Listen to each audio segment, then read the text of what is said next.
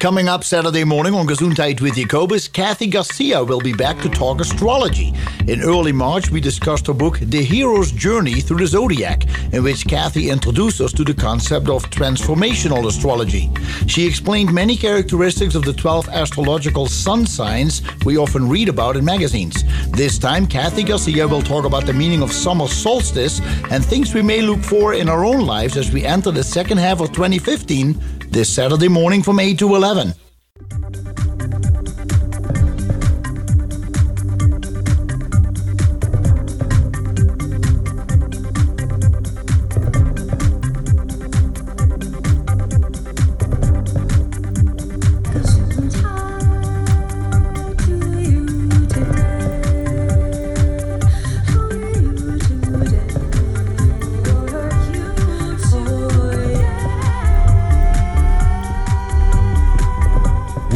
To Gesundheit with Jacobus, Health Talk Radio, integrating allopathic and all natural medicine one show at a time. Here is your host, Jacobus Hollowine. And that is correct, everybody. Good morning to you. Thanks for joining the program. Gesundheit with Jacobus, where we talk about health, healing, and healthy lifestyles. Today, Kathy Garcia is in the studio with us, continuing our chat about astrology, transformational astrology. Something that uh, Chuck and I uh, last time were exposed to, and we got some answers, didn't we, Chuck? We got some answers, indeed. Yeah, we found out that we are we're we'll be okay together. Oh, I thought we found out we're both nuts. well, we we figured that out too, but um, it we're probably not great together, but we're good together. Oh, we are. But Kathy is going to explain that. I, I saw in the notes that uh, we are definitely going to be part of the topic here. Fine by me. Well, any questions about astrology since that time? Uh, You're Scorpio. I, I know that. Yeah, well, that's not a question. I don't have any questions yet until we start in on the topic. Yeah, well, we we need we need your questions. They uh, they probably bring us some enlightenment. okay. Yeah. So anyway, good morning, everybody. Beautiful day out. Just a beautiful day. A beautiful day in the neighborhood. Your microphone is always so soft when you speak. It's like you're sitting in the next room over. Well, at least I'm turned on. Yeah, that is. Hey, who's responsible for that? Anyway, good morning, everybody. We talk about health healing and healthy lifestyles with the experts. Give them a chance to talk about what they're good at. A book they've written, something they do for a living, or a research project they have done. We're not here to diagnose, treat, or cure. The information, education, and entertainment is the goal of the program. We've done it for almost 15 years and just totally enjoy coming in the studio every week, uh, see Chuck's uh, smiley face or not, and then whatever mood he is in, right? Whatever the wind brings. That's correct. Yeah. But you got your, you got your paperwork done this morning, so you're bright bushy tailed. I figured one thing out I was having problems with. So I'm real happy with myself. Yeah, yeah, yeah. You know, write them down next time. Those passwords, just write them down somewhere. I Then have so I'll many lose that passwords. list too. The what? I'll lose the list. Well, just write them somewhere where you can remember them. You got a smartphone, don't you? Uh, semi smart, Yeah, I should. but I I, should show never you. use it. I should show you how to do it. You can download an app and then you put them all in there. That's easy. Anyway, App schmap. so Kathy Garcia is back. Wonderful. Just uh, looking forward to the program. You did a phenomenal outline that gave me a great idea of what which way we're going to go. Let's go. You have done a lot of work. Kathy is a professional, transformational astrologer. She founded the Three Magi Complete Astrological Services in 1989 as a response to the need for a new approach to astrology, congruent with the dawning of the age of Aquarius. Kathy holds a BA in anthropology from Tulane University. As part of her undergraduate work, she studied at University College and London School of Economics. Her minor was in philosophy. Kathy's background in anthropology is evident in her ability to interpret the astrological chart for people from many different cultures and lifestyles. After college, she spent seven years living in Mexico. In 1991, Kathy wrote ChildStar, a software program designed to help parents better guide and understand their child.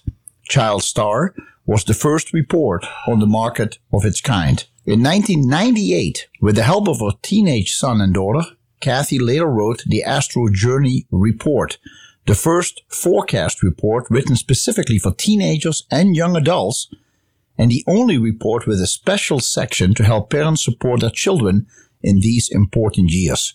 Astro Journey was updated in 2005.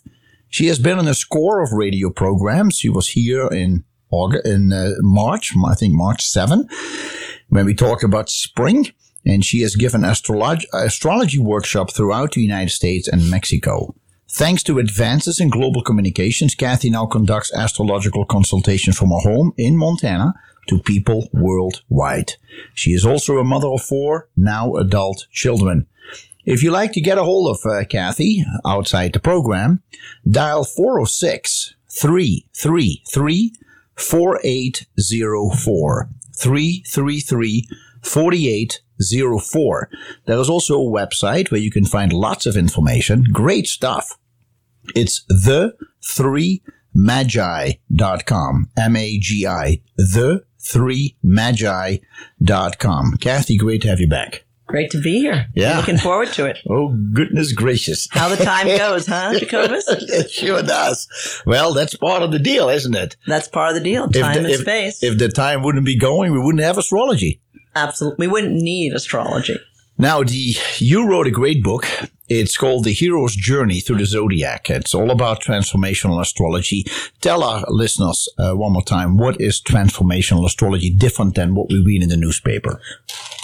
Oh, very different from what you read in the newspaper. But basically, transformational astrology is my response to my understanding that we are definitely in a new age. The new age is is at, we're having to change into men and women of Aquarius. Many of us were born in the Piscean age. That's right. And so the sciences that are helping us to understand ourselves and to understand our worlds necessarily have to be transformed as well. Mm-hmm. And just like in everything in life today, being educated, being informed, getting to be part of your process, not depending on somebody else to tell you what to do and how to do it, but really to find out what the factors are and changing your consciousness, how to be transformed, and how in transforming ourselves we can transform the world. Yeah. So that's what this came out of. I I hear still. I, the other day, I somebody said, "Who's on the radio show this week?" And I said, uh, "Kathy Garcia. We're going to talk about astrology." Answer is, "I don't believe in astrology." And I said, "It's nothing to do with believing or not believing. You just don't know much about it." And so, how would you respond to somebody who says, "I don't believe in astrology"? Well, that's fine. They can believe or they can not believe, but if they want, they can come and see me. It's not really one of my great uh, intentions in life to have people believe or not believe, but my but this person comes to see me with the idea of how can I help you? How can I serve you? I'm looking at their chart and I'm seeing the variables in their lives and how they can use astrology to understand their cycles, what's going on, and um, they usually come out pretty convinced. Yeah, but I, in my opinion, astrology exists. It's just that we don't know much about it. It's a pretty complex topic. It's, not well, an easy topic. It's it's a science. Okay. It's a Good science. point. And, and you actually are in the health field and you have, you deal with many, many details. And, and as you know, and as I say in my book, Einstein said that uh, it takes a complicated mathematics to come to a few simple conclusions. Uh, that's true. Right. So the thing is that astrology has a language. It has a language just like any language you would learn. And if you really want to use astrology to transform your life, to make a difference, you have to spend a little bit of time to learn it, just like you'd have to learn about the certain factors about, um, about supplements Right. for, true. ex- for mm-hmm. example. But then it's going to come down to, to, it's going to come down to some basics and it's mm-hmm. going to come down to relationship. So once you get the basics, and these are in the introduction to my book, Yeah. but they take repetition. Mm-hmm. Once you get the basics, then you can get creative. Then we can really have fun. Right. And so that it's, and then you can change, it can make, astrology can change, can help you change your life mm-hmm. because you have an understanding of what is happening, what is the nature of it, what is expected of you, how you can change your destiny. So, you know, I've gotten a lot of feedback on this book Yeah. since it's been out. Great. And it really has helped me see who my target audience is. Oh, good point. Well, you, you should know your target audience when you're writing a book. Everyone tells Sure. you that. But I have, I speak, I work with young people. I work with older people. I work with people of all descriptions almost. But I realize that my target audience has one thing in common. They're all searching. They're all reaching. They're all knowing that something within themselves has the answer they're seeking. And they're looking for what they can find that can help them reach to the next step. I see. Yeah, so teenagers, even uh, all kinds of people. Very interesting. Yeah, Yeah, it it uh, I think the more I understand talking to you and and reading through the book, um, this is really something everybody should understand. It would make a heck of a difference. well, you know, it's uh, there's a rancher in Paradise Valley who has my book, and he loves it. So, but he says, you know, all those people I work with that used to get on my nerves, now I understand them. now I understand them. It's just what they're dealing with, That's right. and and so his his experience of the workplace has changed. I see. as a result. So it's really about not only understanding ourselves, it's about understanding others. yeah. And if you were to have their chart and their astrology, you might react somewhat differently to circumstances. So if, if it's important to you to have a better rapport, to better understanding, greater compassion, which is a byword of the Aquarian age, Sure. Sure. Yeah. astrology can help you. Caller, good morning. Thank you for joining us today. What is your name and how can we help you? Well, this is uh, Brother Basic. Uh, speaking of the basics, I've learned that for astrology, you need to know your sun sign, your moon sign, and your rising sign to start off on more important aspects or uh, other aspects. So I, I know that I'm an Aries and I'm moved into Capricorn, but I need my time of birth to uh, get my ascendant or my rising sign. But I called the hospital and they haven't recorded my time of birth. Well, I should be around a Sagittarius or a Scorpio. Can you just uh, tell? Uh, well, we've been acquainted for a couple decades. Can you just tell by my activities and my way of approaching life whether I'm a Scorpio or a Sagittarius descendant? Possibly, but um, where were you born? What state? Tacoma, Washington. Because uh, oftentimes the state's registries will have the time of birth, but they have two kinds of birth certificates. One of them does not have it, and one of them has it. So that's probably worth investigating. And if you really have somewhat of an idea about your time frame, sometimes we actually can tell. We can in getting to know you and probably talking to you and seeing certain events that are happening in your life. We because there's such a contrast between one sign and the other.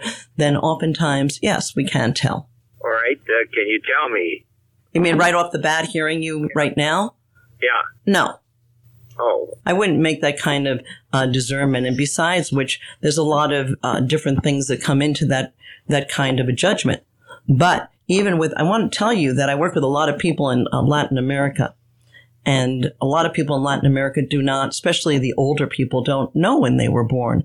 So there's there is much that we can tell you even without knowing your ascendant. I see. Huh. Okay. Well, uh, I'll continue to continue to try to find more information in astrology. Well, so- what you want to do is you want if when you come to see the uh, the astrologer, you want to have a list of this is what has gone on in your life, and by looking at the events, astrologers can usually see the repetition of cycles and figure that out. Do you have that information on your website? Is there like a question and answer sheet questionnaire that people can fill out before they see you? I don't do it that way. Okay. Um, people, checking. well, yeah, uh, I really want to see the person, and and I'd like to ask them certain questions, and like the last show we talked about how my twins are have the exact same Oh, chart. yeah, of course. Mm-hmm. Remember, but I read it one way for one of them, and I read it one way for the other one. You bet. Uh, they have a lot of similarities, but they're different souls. So it kind of puts puts me in a corner to have to do that without the. But I can do it by Skype. I can do it, and besides which, we'll have lots to talk about Mm-hmm. on the way to finding this out. All right, Daniel. Will that be okay then for you? I mean, do a little research. Yeah, I found somebody that uh, I could talk and talk and talk. But but I would think if you're talking and talking and talking, and you're spiritually minded, then my first guess would be Sagittarius, Interesting. huh? because um, Sagittarians love to talk, oh, and they love to be what they believe. And they like to call radio shows. Oh yeah, yeah, that's right. Uh, Yeah. It's You- just like to talk to a, a few thousand uh, close friends. that is correct. All right. Well, I, I think Kathy's suggestion to call the state and uh, and ask what information they can find on you, that would be a great start. All right. but if you don't know, take them both. Take it. Okay. All Okay. right. All well, right, good Daniel. luck to you. Bye bye. So we uh, we were discussing the, the the you were talking about the farmer or the rancher who said that uh, he got your book and he he finally was able to understand more about some of the people he was dealing with on a regular basis in his life. It's true. And and the way you describe it in your book, uh, and I, I highly recommend folks if you have any interest, any interest in astrology, uh, you should get this book, uh, The Hero's Journey Through the Zodiac. And this is the sun signs. And because Kathy, you really have a great way of, of writing and you, you bring it home with so many close stories, people we recognize, we know. Uh, besides the stories of people you've worked with, you also discuss some of the famous people. And uh, therefore, it's easier for us to connect because many of us do know something, have heard something about these famous people. And then you start able, you're able to start putting it together that you really are able, as, as a reader, I'm able to paint the picture more clearly and say, ah, yeah, yeah, now I see what you mean. Yeah. So, So very you're good. getting closer, Jacobus? closer or I've been getting, I've been close. I've been close, getting this much closer, Chuck. I don't know if you, yeah, a little more than that, you think, Chuck? I mean, you, you observe me every week. You think I'm getting closer? You No. get, are you getting are you getting closer to understand? No. No. See, once once you really get a grasp of astrology, I can't wait because you are so creative with the knowledge that you have. You have such profound insight, thank you. and so once you one, once you understand the particulars of it, then um, I look forward to seeing what uh, conclusions you come to. All right. I'll, uh, I'll have to invest more time. This is something that I, uh, that I've looked at, but never really delved into. So this is a topic I should, I should devote more time to. You'll have fun. Oh, absolutely. I mean, just going through your book, I have fun. Yeah. Yeah, it's excellent. Well, thank you. So, uh, w- the book, um, you've had, you said you had, you've had some reactions uh, from people about about your book, and obviously, the book is designed not just to give people an understanding about the the specific sun signs, but it the the whole concept behind it. It is not about understanding what this all means. What does it mean to be in a, born under the sun sign of Capricorn or Aries or Gemini or whatever, but you are indeed working on the personality of the the there is a spiritual component definitely in your book there is a there is such a depth of understanding a character and um that it, it, it doesn't matter where you are in life right now you give some great suggestions about what to pay attention to with the stories that you explain you the, the people you talk about the examples that you write about people you have worked with give people give me at least an idea like these are things i need to start focusing on. It makes sense to me. And so i i think that transformational astrology i understand it better now instead of just saying astrology or just saying let me read my daily horoscope. Oh well, you know there's no that's what i meant earlier when i said people don't believe in astrology because they're getting confused with hearing somebody explain their daily horoscope. There's absolutely no comparison. No, but um, but also a principle of transformational astrology, which really comes from Kabbalistic astrology, is it really what we're going to the conclusions we're going to come to are going to come from where you're at where I'm at and bringing down the answers that you need. So when I talk about the hero, I'm talking about the person who is self-realized. Yeah. The person mm-hmm. who's self-realized. Mm-hmm. And so this is a great journey. That's why I have the, the word journey. And your astrology actually changes, just like, for example, the way you felt when you were a young, when you were 20 years old may not be the way you feel right now. Totally.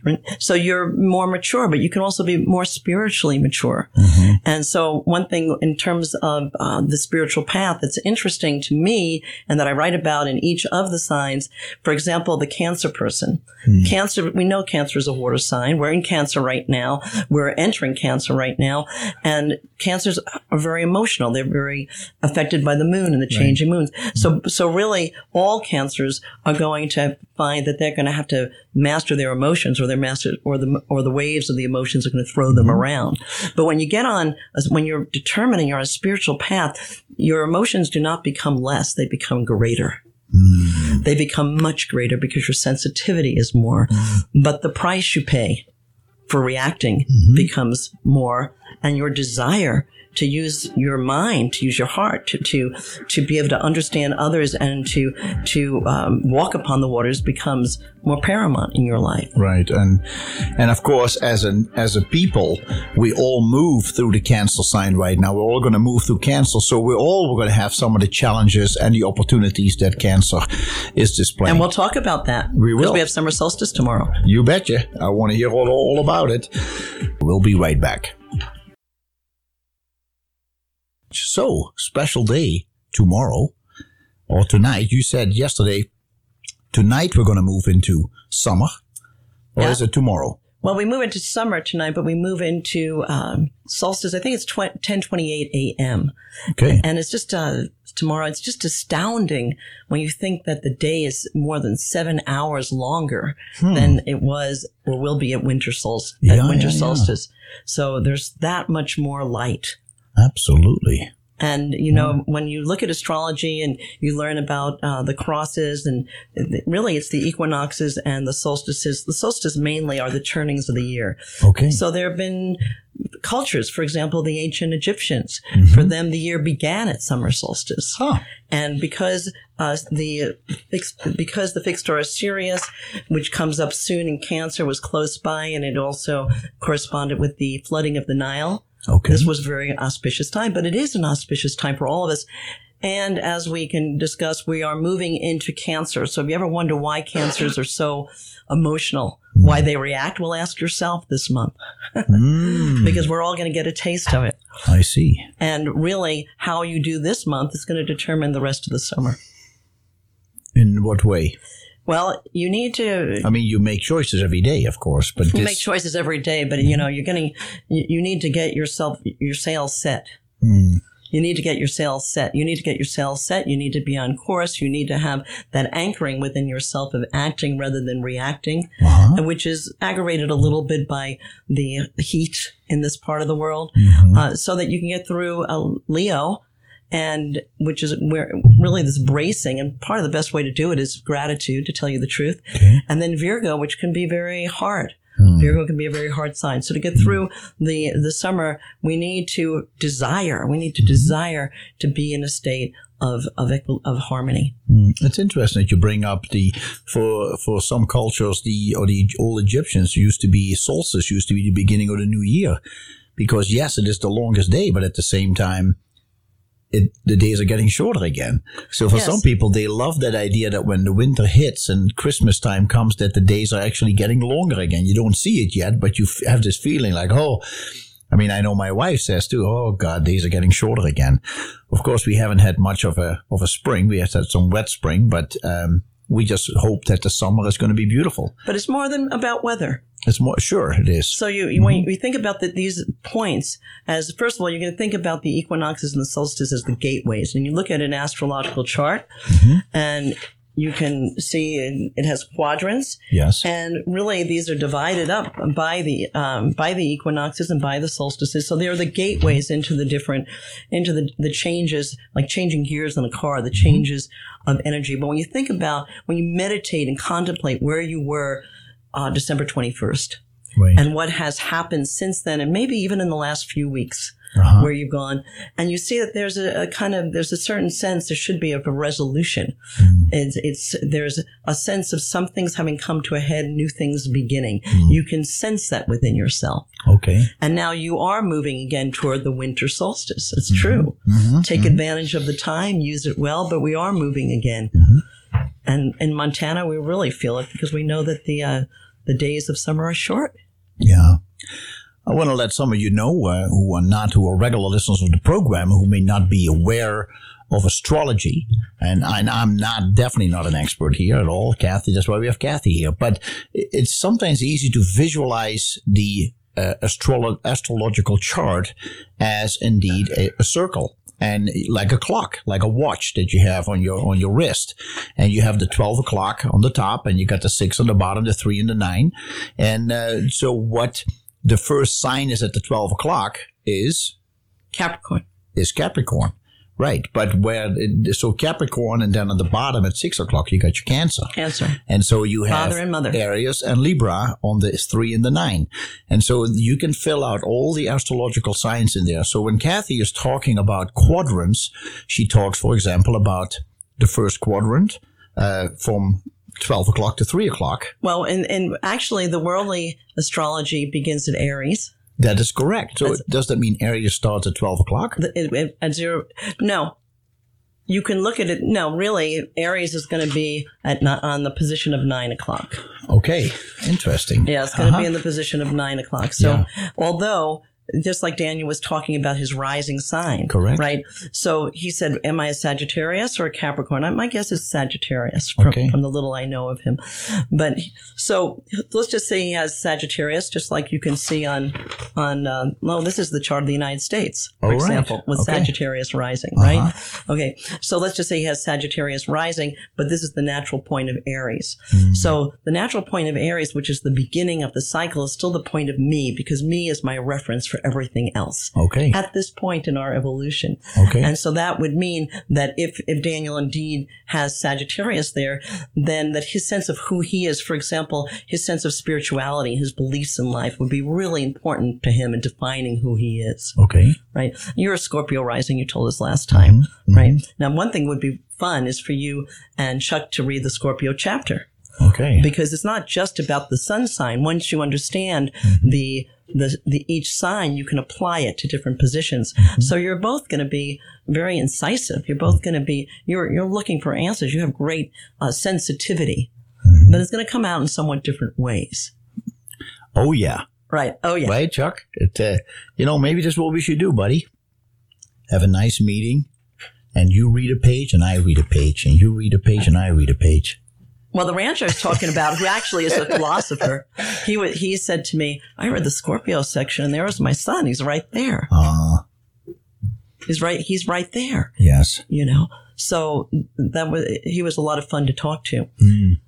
And so, for example, let's talk about cancer because we're all moving into cancer. Cancer is emotional. Cancer is sensitive. Cancer tends to be reactive. People say, why do you take things so personally? Mm-hmm. Cancer relates to the mother. The mother is the most mm-hmm. personal person in our life, mm-hmm. right? Okay.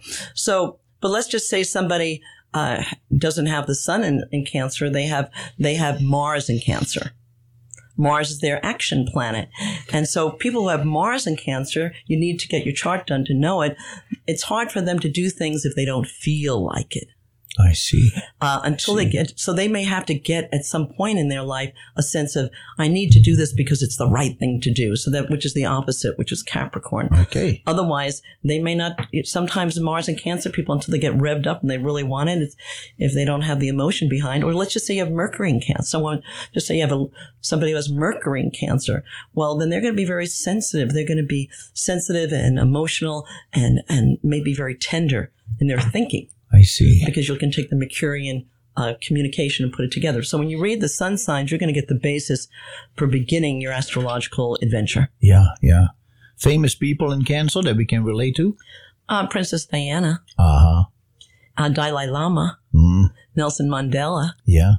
Yeah, Mm, yeah. So there's a whole section in my book about Princess Diana, hmm and she really became an icon of the mother Uh, and the mother is the return of the mother energy is an Aquarian theme. Yes. And she was very close. She was very, very close friends with Mother Teresa, Yes, that's right. right? Mother Teresa was a Virgo. So Virgo is the mother in the earth element. Ah, These are the two mother signs. Mhm. No, and you can also read about. So whenever you have a cancer, take the. I know some people listening do know astrology and they want to get a little bit more. sure. So you look at you're going to look at the moon because the moon rules Cancer, Mm. and so Princess Diana had the moon in Aquarius. what do you mean the moon rules Cancer? Okay, well every planet. peop- yeah. So for example, Saturn rules Capricorn. Every if if Oh, okay. Every sign has a planet. Pluto Pluto rules Scorpio, Okay. and that's why Scorpios are so intense. Yeah. But Scorpios aren't meant to stay that way. They're meant they they they're meant to go from the Scorpion to the Eagle. They're the ones who regenerate, who change. See, Right? and the problem for you, Chuck, is Pluto is not a planet anymore. well, I'm gonna,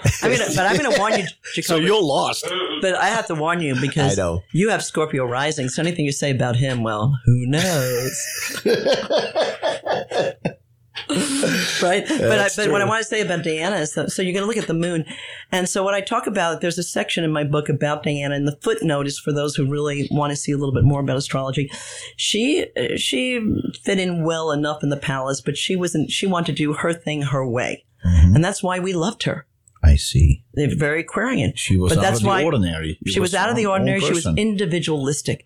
That's but that what's what is what made her such a pain for the royal family. I see. You see, and and but you also see her as the mother figure, but you see her as being tormented by an unhappy marriage. Mm-hmm. Marriage. So all these different things you can read about. Uh, Nelson Mandela actually shows you the point of the. He was a father to his jailers when he was in jail. Did you know that? You know, I've heard that before. He was had so much respect. Uh, Well, he had so much love. uh, So even though this is the sign of the mother, you're seeing it in a man. And, you know, I give the example of Jesus when he compared himself to a mother hen, which is a very, can, you know, a cancer theme. And he said, Jerusalem, Jerusalem, I'd take you under my wings, but you wouldn't have me. I see. You know, you were the ones who stoned the prophets. So you see the, the sense of the mother in the man who become, who wants to embrace the nation. And, Mhm. but one, so one thing I've seen about cancer men, though, maybe we'll get some cancer men calling in, Mm. is that they don't, especially in our society, uh, they don't always express emotion openly. I see. So you may think, oh, they're not so emotional. Mm. When you get to know them, Yes. it's there. I see. And then you want to talk about health. The cancer is the stomach. Mm. Cancer cancer has to do with the stomach.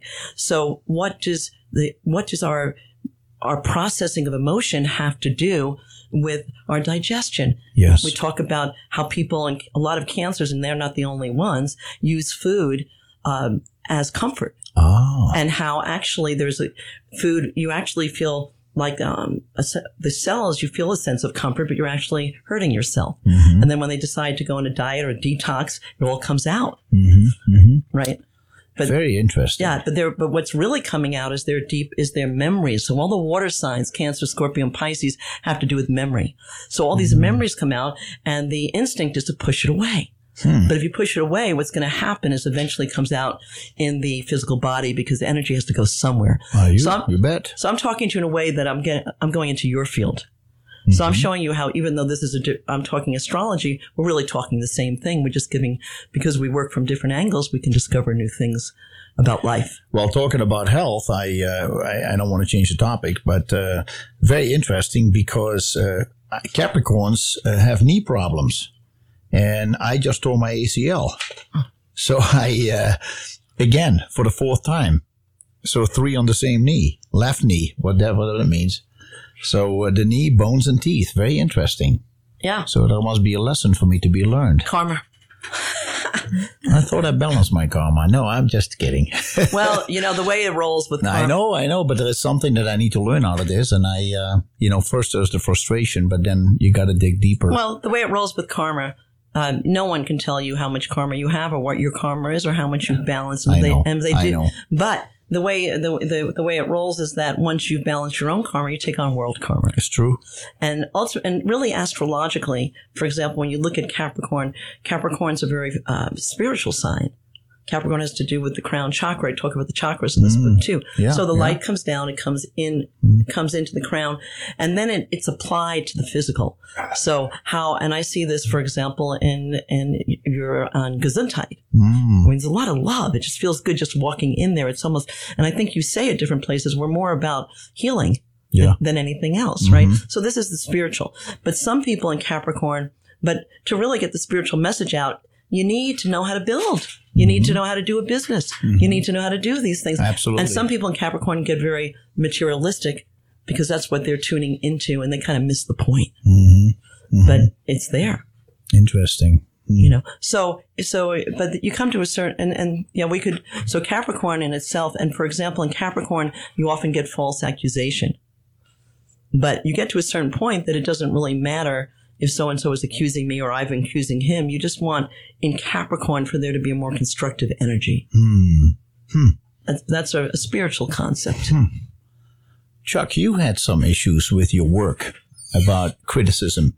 Let's. He has said, for example, um, then I wonder, could that have happened in his case in the Capricorn time? Let's say uh, December, January. Was that kind of when you start having these issues that you Yeah, it was more was it February-ish.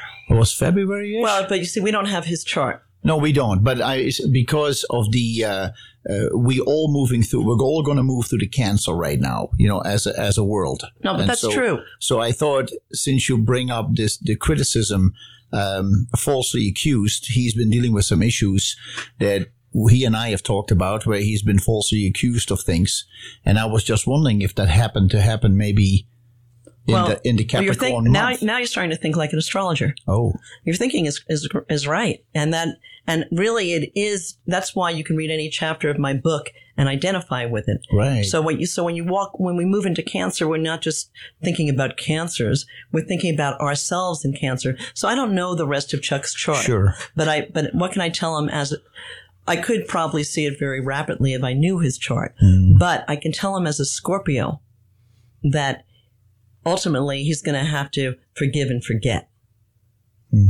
And Scorpios are, can Scorpios will forgive, but they have a hard time forgetting.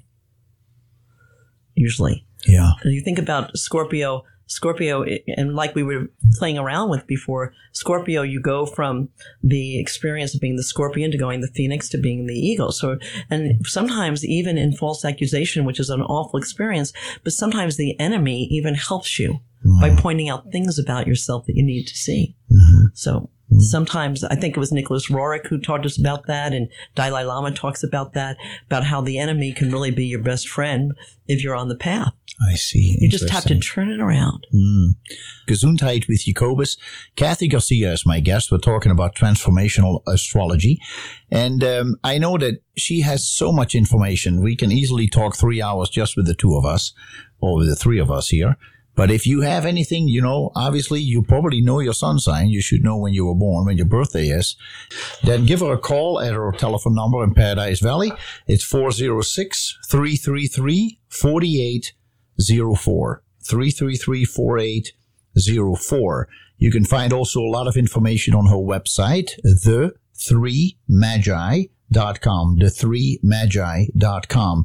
And, uh, well, like I said, if you, but, um anyway, we appreciate you listening. So it's, uh, cancer. So we're into cancer. Yeah, my sister is a cancer and I can see that whole mother aspect. Um, definitely in her. I did want to say something Yeah, that please. you know part of the response that I get to this book for this book and the way I work is that some people like yourselves are just dipping their feet in. Mm-hmm. They're dipping their feet in, and they want astrology to be simple. They want to understand what seemed like a foreign language to them. Yeah. I enjoy doing that. Mm-hmm. Other people have been studying for 40 years. They want to get something different. They want to go beyond. They want to talk. So I'm here to to talk with all of you. Yeah. And I'm saying you're going to have to have a little patience. If somebody's the new person, have a little patience for stuff that they don't quite get yet. But if somebody wants more, well, call us and let us know. Mm-hmm. Mm-hmm. That's why when you say what direction the show will take, I'm here for whoever's listening and what they want to, where they want to go with it. And I want to remind the listeners, well, as we, as we said in March, that anyone who's listening who sends me, shoots me an email or calls me that would like a free chart, that I can send them through email. For example, if Chuck would like to know what was going on, you know, does he have anything in Capricorn or what was going on? Well, just send me your, write me, send me your information, and I'm offering that to all the listeners today. That's wonderful. That's a great gift. Thank you. Yeah. Hmm. So we are. Uh, that's so interesting that you mentioned there's a seven-hour time difference, uh, a longer day, daylight in at win at sol at uh, summer solstice than there's winter solstice. That's a that's a huge issue. Now the summer forecast. What what do you mean by that? What I mean is that Things that we have to kind of pay attention to. yeah, what I what I mean is that when you think about the quadrants again, Yes. and you think about Cancer as being the gateway to the the summer, mm-hmm. then we are most people have least mastery in their emotions. It's true. But here we go. Here we go. Of course, entering the emotion, there's a richness, there's an orchestration, there's loveliness, there's sensitivity. So really, you, you almost have to determine, you have to determine that you're, that you're going to hold your peace. You're, you have to determine that, that you're going to try to act rather than react. Uh, you can brace yourself, like I said, which is a Leo concept. You can brace yourself with gratitude. In Cancer and Capricorn, um, it's very easy to complain and to gripe. You can decide you're not going to do that. You're not going to complain. You're not going to gripe. And you can then your whole experience this summer, and of course we're talking individually, but we're also talking as a people. And you know, the United States is a cancer country. Did you know that? I didn't. Yeah. Well, when you look at the conceptual chart, which is the chart that is usually used for the uh, United States of July 4th, 1776. Of 1776. course, July fourth. Yes. Yeah, right? Yes. Okay. So that's 13 degrees Cancer. Uh huh. And remember when I was talking about the Egyptians and Sirius? Well, 13 degrees Cancer is conjoined the fixed star Sirius, which is the brightest star in the heavens. And so you wonder, did the, did the founding fathers secretly get an astrologer or was this date just picked? So you see, and I also talk about in my book how the United States has this mother culture, Yes. but also you can get the smothering mother I see. where you overprotect your children, you interfere in their affairs, you uh, don't know when to stop sometimes. Or you look at Princess Diana, Yes. and, and no matter what was going on in her personal life, she was wonderful with the children all over the world. So this is a bit. This is a time of great testing that we can talk about with the United States. All right, let's do that. Kathy is giving us some great insights. I really appreciate you here. You just broaden the, the, the, the vision. We will be right back. Relationships. This is one of the topics that we are discussing today, Kathy, and uh, speci- specifically the relationship dynamics. And it is interesting when we look at the 12 different astrological signs that there are fire signs, water signs, earth and air. And there is a dynamic that we that also incorporates in all this with how people can get get along or things they have to work on. I mean, we always say love at first sight. Do we always say that? Well, a lot of people do. I don't. But was it with you and Beth, love at first sight? Heck no. She had to work for it. I had to work for it. Uh, that's funny. Well, I, I grew into the relationship with my wife too, so I can see that. But uh, there's a certain thing, a certain dynamic that we Yeah, have to but for figure out. example, without revealing too much, um, your wife is a fire sign, if I recall. There it is. and you're an earth sign, Mm-hmm. right? And so, uh, what that's difficult in a certain sense because you're both dynamic. You both want things to move. You want to get them done. So learn how to, you know, who's running the show, and and uh, sh- that that that becomes a test. But she also has. I happen to know that she has some very strong earth in her chart as well. Yeah. So she has some very strong earth, and that and the earth that she has actually complements, helps you, and hel- you know the Capricorns get exasperated because they think they do things so well. Why can't everybody else? So she, ha- you know, you know. So I she- don't think so. Absolutely. Oh, yeah. Absolute. That's shock. but she's great on the details. Oh, yeah, and, she is. and she helps you get take care of the details, so you can put your emphasis on some other things. So that's the way it goes. See, I, I move and she turns my head.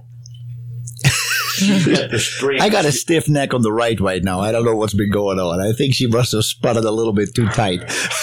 Not hard enough. Very interesting that you say that. Yeah. Yeah, and people would people come say they say, "Are we compatible?" That's what they like to say. Right. Right. I don't particularly go for that phrase too much, but when you look at the three crosses, the the cardinal, the cardinal power, the uh, fixed love, the um, mutable wisdom, these these are going to really tell you how this goes. For example, we were talking when we talk about Aries, Libra, Capricorn, Cancer. We gave your example. Correct. So if you also if you look at someone who's Taurus, Scorpio, Leo. And Aquarius, let's just say you have a Leo person Okay. and um, his girlfriend's a Taurus, right? They're both, first of all, they're both going to be very stubborn, which is fine, except if they disagree about something. When they disagree on something? No, it's fine, except when they except disagree. when they disagree. and nobody and nobody wants to give. I see. That's the Leo and the Taurus. Well, they both have that in common because all the fixed signs, the Taurus, Scorpio, Leo, and Aquarius, all have that quality of of you know being being tenacious of being this is the way I see it, this is the way it should be. Uh-huh. So for an Aquarian, for example, being an air sign Yeah. and being on the same cross, Aquarians think that the sometimes Aquarians think, well, the way I think is the way it is. Mm. And one quality that love will bring into their life, because love does force us to look at ourselves, is to be more tolerant. Mm. To learn to be more tolerant, to think, well, maybe I should think of it from somebody, see it from somebody else's point of view I see. and listen to them. But some Aquarians in love in relationships, what they will do, they will what I call octave out. Uh, there's a conflict. Airs don't, air signs don't particularly care for conflict. They go into their own headspace. That's very um, maddening for women I see. with Aquarian men because women basically feel if we can talk about it, we can express it, we can figure it out. Mm-hmm. Right. But the Aquarian is a sign of love. And we're in the Aquarian age, so this has to do with everybody. Yes. No matter what sign they are. So when the Aquarian cons- and, and Aquarius and Leo both have to work with hardness of heart. So when the Aquarian says, I don't agree, I think I'm right, but I'm going to open myself to understand this person who's talking to me. I'm going to listen to their point of view I see. and makes themselves available and even vulnerable. That's probably going to help their relationship to a great, but it's going to be hard for that person to do that. Yes. The Leo person has hardened his heart. Maybe, maybe when he was a child, he had a traumatic situation, alcoholic family. He hardens his heart, but then he doesn't get it. Yes. And, but then knock, knock, why don't you get it? Why don't you get it? Why don't you get it? And then finally, he allows himself to be vulnerable, to not be so perfect. I see. Scorpios like to be perfect too. Hmm. But that you have to seek a perfection of the heart, not a human perfection. I see. You see? That, so that comes. So the point of this is that Scorpio is also uh, uh, an ego thing, right? I mean, very uh, prancing around. Uh, if I, Well, I, I'd say I, I would say that Scorpios don't really prance. Maybe the Arians do, but they have the Mars Pluto, so they they're very yeah they have very strong ego. Mm. So if the ego is right is rightly attached in love and is the greater to the greater self, it's amazing what Scorpios accomplish and what they can do. But they mm. become blinded by desire. Mm. They become blinded by desire. I see. But let's just say you're blinded by desire, you're a Scorpio, but you know that, that I tend to get blind, blinded by desire. If you're an Aquarian, say, I know that I tend to get irritated and, and intolerant. If you're a Leo, is that I know I tend to shut someone out. Then you can make, you can say, I may feel this, but I'm going to take a breath and I'm going to be more loving in this situation. That's when you start changing your life. Mm-hmm. One of my sisters is a Scorpio, and she's a phenomenal artist, painter. But you can tell there is a lot about her. It's all about the stories are all about her. Um, she she's interested in what you have to say, but very quickly in the conversation she'll turn it around and start to say, "Oh, I've had the same thing, and let me tell you what." And then she, it's again about her. She covers, I just can't wait to, you know, you are so perceptive. So I just can't wait to really get into astrology. Well, you know, Scorpios tend to get overly concerned about themselves. Hmm. So when we're in the Scorpio time of the year, the end of October going to November, everybody's, everybody's saying is about themselves. I see. And everyone has like, but this and this and this in my life and that in my life and, and me, me. And the Arian people tend to bring everything back to themselves if hmm. you listen to them. Mm-hmm. So that this is where this is the resolution uh, and the separation of the ego that is loving from the the ego that is selfish. Mm-hmm. But how often do we know that we're selfish until we're less selfish? Mm-hmm. Love will do that. That's Love will test us. Yeah, because it's so normal to us, we need to understand the difference. Well, we, we, we see, we put up blocks to our understanding to protect ourselves from pain. And these very blocks keep ourselves from perceiving what we need to perceive. At a certain point in our life, the, the, what was a, um, survival mechanism gets in the way of love. So if we want to love badly enough, we're going to be willing to go through the pain to get there. Most people attract people to them that they, not that they just get along with. That might be their friend, but somebody who, who's going to force them to change. I like the fact that you work a lot with the psychology of the astrology or the ast- how, the, ast- uh, how understanding astrology can help you with your psychology. Oh yeah. It's a huge uh, thing. Absolutely, and everything's opportunity. Hmm. Now, I'll tell you something different. Um, la- last time I, I mentioned that my three oldest children are fire signs. Uh huh. So the the ta- when they were growing up, our table was there was so much discussion, there was so much spirit. They're all hmm. very spirited. Hmm. But my fourth child, Elizabeth, is a water sign. She's a Cancer. Yes. That was a very new experience for me. Mm-hmm. Mm-hmm. That was a very new experience for me. And sh her boyfriend's a Scorpio. Mm-hmm. And when she gets emotional, as cancers tend to do, he's right there. He goes, "Come here, babe." You know, he's right there. He understands. He hugs her, and I, I learned. I've learned a lot by uh, looking, but at them. But but I am an air sign, and she has the moon in Aquarius. So sometimes all of her emotion is disturbing to me, but we move on to the place of what we have in common. I see. And when we can, and then when we get there, we, I give her a hug because cancers need to feel assured. But then when we can communicate together, it's like this, Yeah. you know. But if I, if I just kept pushing because I wanted to talk when she was feeling a water, you know, like a, um, a storm inside of her solar plexus, mm-hmm. she can't hear me. Mm-hmm. So learning that not to do that is going to help our relationship. Mm. Not everybody sees things the, or perceives things the way we do. Which is true. Good point.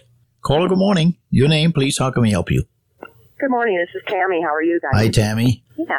Well, I just was listening about relationships, and Yeah. um, I'm um, wondering about what if your signs are the very same? My husband and I are both Leos, and I've been told that either we are going to fail miserably or we're going to succeed hugely. And I guess after 29 years, we're doing okay, but there's always, you know, room for, you know, advice and improvement. Two Leos. I bet you have a lot of fun. We do have a lot of fun. And I bet you have good parties. Oh, yeah. Oh, yeah. Love that sign. Love Leos. Leos is so much fun. Well, people, you have a lot in common, uh, but there's going to be a lot that you have difference. The thing about Leo is there's only one captain of the ship, but you both want to be the captain sometimes, so you're just going to have to take turns. But I think you figured that out with that, with being together that long. Yep. You know and also leo's a very romantic sign and and leos are very loyal and leos tend to be very loyal so there are many positive qualities that you have in common Yeah. but uh, you need you need attention and you can't both be uh, leo leos don't share the the limelight usually so you have to take turns Yeah. Is that right? But it's funny because my husband is actually more romantic than I am, and so that's something that I've had to learn from him. really well, you know what you learn in Leo. I'm not judging you at all, but you learn to dissolve hardness of heart to open your heart. Hmm. To open your heart. I think it sounds like a very fun combination. Yeah, we do. We do have a lot of fun. we our oldest son just graduated, and I think that he probably had one of the best parties of the whole Bozeman Senior High. So, Love it. so thank you very much. Most welcome. Yeah. Most welcome, Thank Tammy. you, Tammy. Yeah, bye bye. Um, you uh, there is actually a story in the book about two Leos, right? That were fifteen years fifteen years apart or something. So two Sagittarians. Two Sagittarians. Okay. That's right. Okay. But but yeah, there were two Sagittarians that were same birthday, and they were like 13 years apart, I think. And um, they they ended up. Um, they waited. They ended up getting married on top of a mountain and living in a teepee. And, Yeah, yeah, yeah. Exactly. You know, and they It took them a while to get married. It right? took them, was- a, yeah, it took them a while to get married because you see, in Sagittarius, Gemini, you have commitment issues. yeah. I see. You know, that's the don't fence me in. sign. Don't fence me in. That's right. don't fence me in. And if you're going and if you end up marrying a Sagittarian, then you're going to have to be make sure you're not clipping his wings. You know that you agree on what the parameters are and things like that. But they, not everybody wants to live by a creek and a teepee. You know. No. And I thought, oh, great present for them would be a backpack wedding. Yeah. But they have that spirit of adventure, and it's worked out real well so far. Thank goodness. hmm. Very interesting. The uh, the Leo, and there was a there's a story about Alan Leo. What Alan is- Leo comes Alan up a lot. Alan but it's not his real name. He just ended up changing his name. Yeah, he was a very famous Frederick astrologer. Frederick Allan or something. Yeah, he was a real famous astrologer, late 1800s and um, early 1900s, I think. And uh, he was a famous astrologer, and he was the one that first really introduced the uh, a certain. He, he wrote about the sun signs. He wrote about Leo. He says Leo has the worst and the best. Remember? Yes. Yeah, and he himself was a Leo, and that's why he took the name Alan Leo. Yeah, yeah. So he had great hope for Leos. Basically, if uh, I guess what it comes down to is, uh, from his point of view, that if you have a hardness of heart in Leo, and you could say the same to a certain extent for Taurus, Scorpio, and Aquarius, that you're going to have selfishness. And if you're selfish, you're going, you know, you're going to manipulate people and you're going to use them. Mm-hmm. Basically, but also this is the love cross, and so when you find the the Leo who's really um, who's really in his heart and who has a great, greater degree of love, then these are the signs that are their creativity is amazing hmm. and their capacity to love is tremendous. Mm-hmm. And once they and they're very loyal, as I said to Tammy. Yeah. So, you know, I have two Leo children, yeah, same birthday, really, what is but that? two years apart. August third. August third. Yeah. Two day. years apart. My twins are August fourth. Oh, that's right. I think I remember you But said we, that. we have like um, so many Leos in our family. We have Leo parties, and we just have Leo parties in Ah, August. Takes yeah. care of it. And it's funny because my daughter Rebecca is uh, just got engaged, and she said um, she wants to get married next year in August. And uh, she said, "I just want to make sure we have we can dance. You know, we need to figure out a space. we got to make sure that there will be dancing." Well, you know, that really is not only will they be dancing, but that they keep dancing. Good point. Remember, remember I told you, I, th- I don't Actually, know. they're taking dancing lessons. Wow. Well, I don't know if we mentioned this last time, but I was talking about the woman who actually had trouble. Um, she had a miscarriage, I think, Yeah. and she had Saturn in Leo.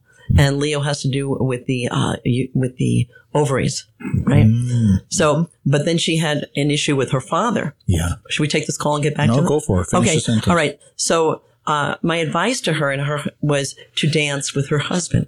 Uh-huh. He loved this. Yeah. Was to just and, and she felt uncomfortable. I said, well, that's that's your issue with your father, Hmm. right? So you have Leo's Leo's need to express love and feel okay about expressing love, and they have blocks. They have to get rid of the blocks. She ended up having three healthy children afterwards. How interesting. But her but her therapy was to be able to relax in his arms, to be not to be uptight, to be able to trust life. so it's interesting. They they're married, but there's still a big discomfort. Then Well, what happened? The discomfort came from her relationship to her. Uh, she never knew her father. I see. It was Saturn, Uh-huh. Saturn in Leo. It came from the father. When you get married, the first thing that comes up is your childhood. yeah, yeah. You get a chance to resolve it, or you get a chance, as they say, to have four in a bed. Hmm. Hmm. Thank you for joining us. What's your name? How can we help you, please?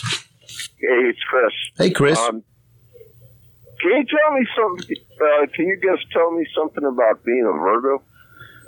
Or I don't know. yeah, you bet. Born, born on nine eleven. Oh, wow. Huh? Well, what do you want to know about being a Virgo? Well, what am I supposed to be doing?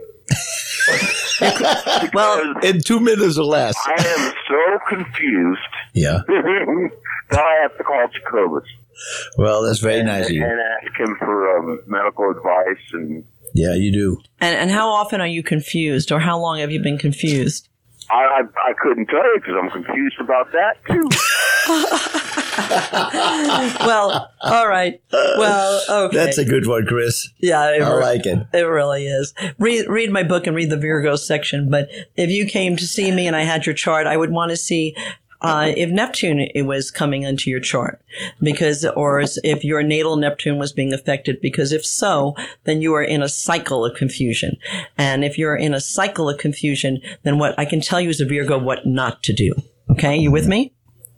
I'm I'm here. All right, what you don't want to do is be anxious. You don't want to worry about it.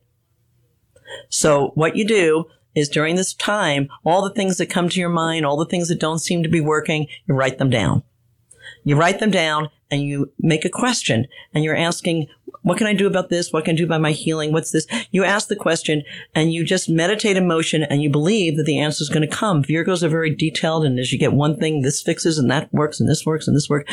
But you don't, you don't get hard on yourself. You don't become critical. You don't think you're messed up, uh, because you you don't get it right now. You don't get it because you're just going to get things later that you couldn't get before. It's all a process. Uh, see, uh, that's what I tell people on a daily basis out there on the streets.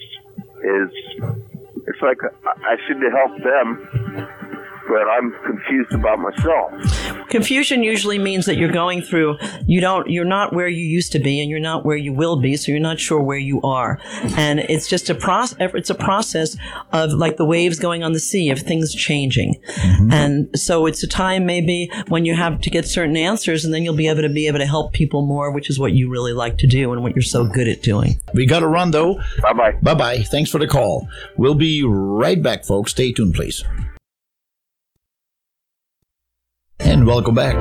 The best is yet to come. The best is yet. Gesundheit with Jacobus. And I'm not talking about what's coming up next. That is, of course, the weather report with Chuck.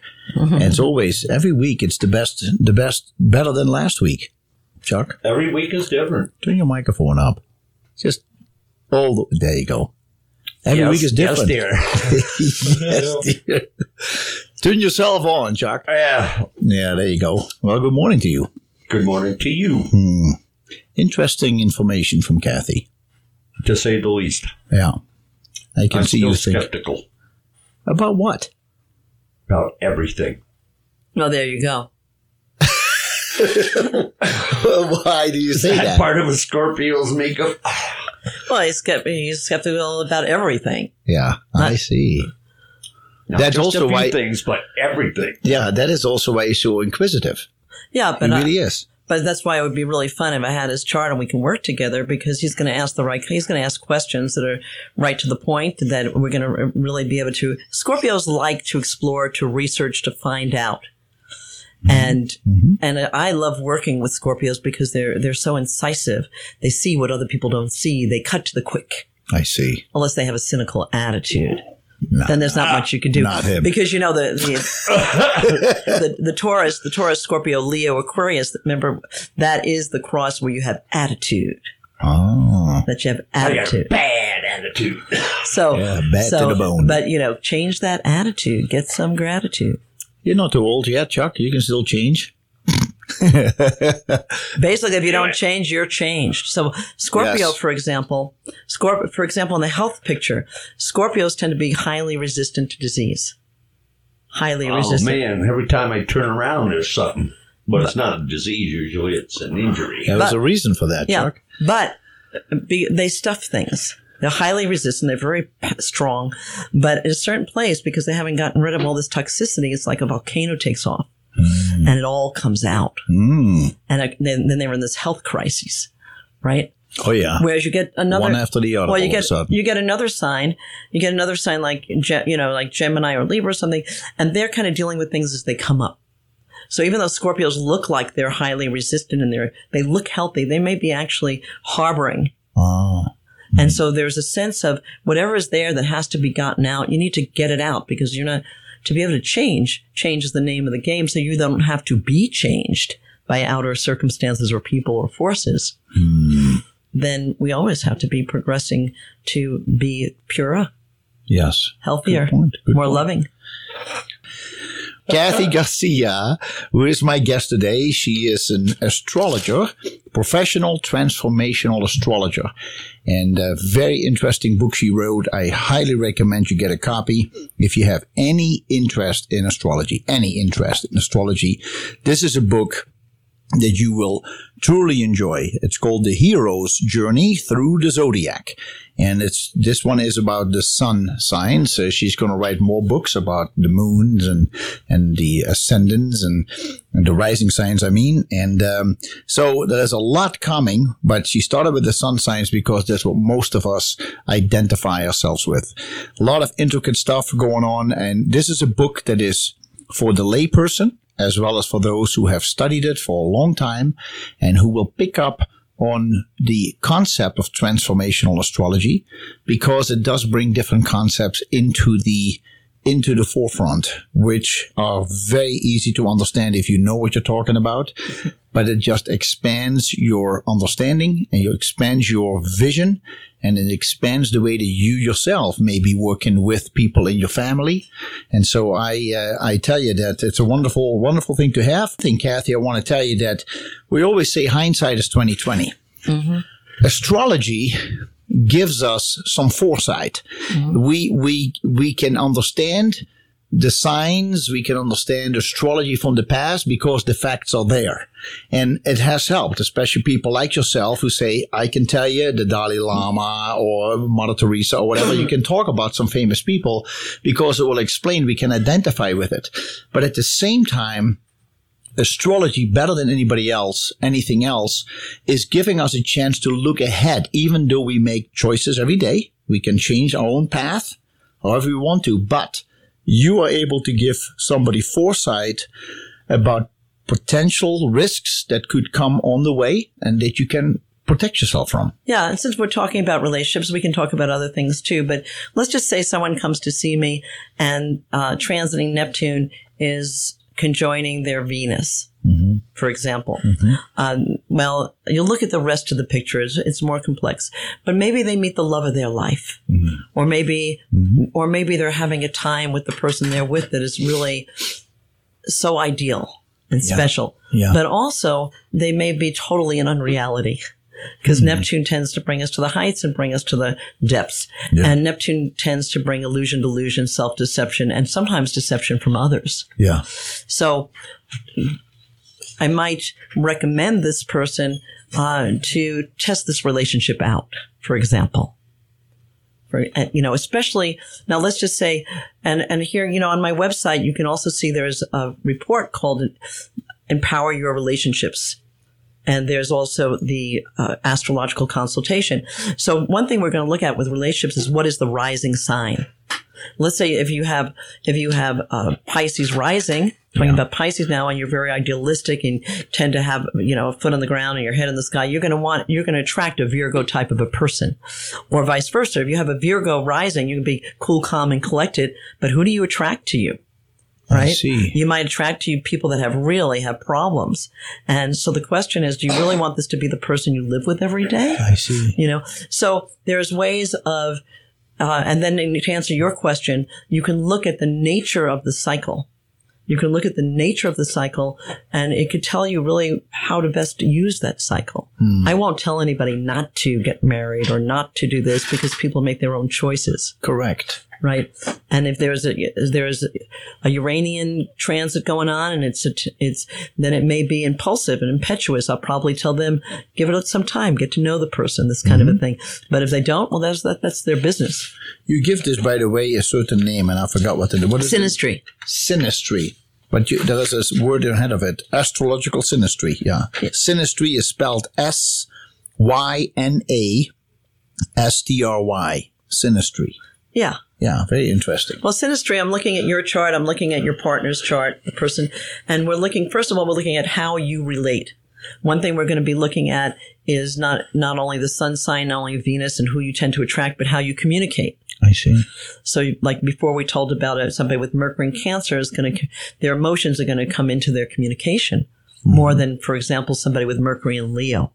Okay. So you put a Mercury and Cancer, Mercury and Leo person together, and and there's going to have to be something else going on there, or they're coming, or they're going to communicate in very different ways. Uh-huh. And so then we look at, and then we look. Let's just say we look at the the positive in your chart, and we look at the negative. We look at the real challenges. But where are you with the challenges? Mm-hmm. Maybe you've mastered them. Maybe you've become a better person because of it, or maybe you're stuck in the same groove you always have been. Mm-hmm. Then we look at at the other person and how at them, and then we look at the connections between your charts. Mm-hmm. And and we can see strengths, we can see areas of challenge, we can see places where people get stuck, how maybe to work them out.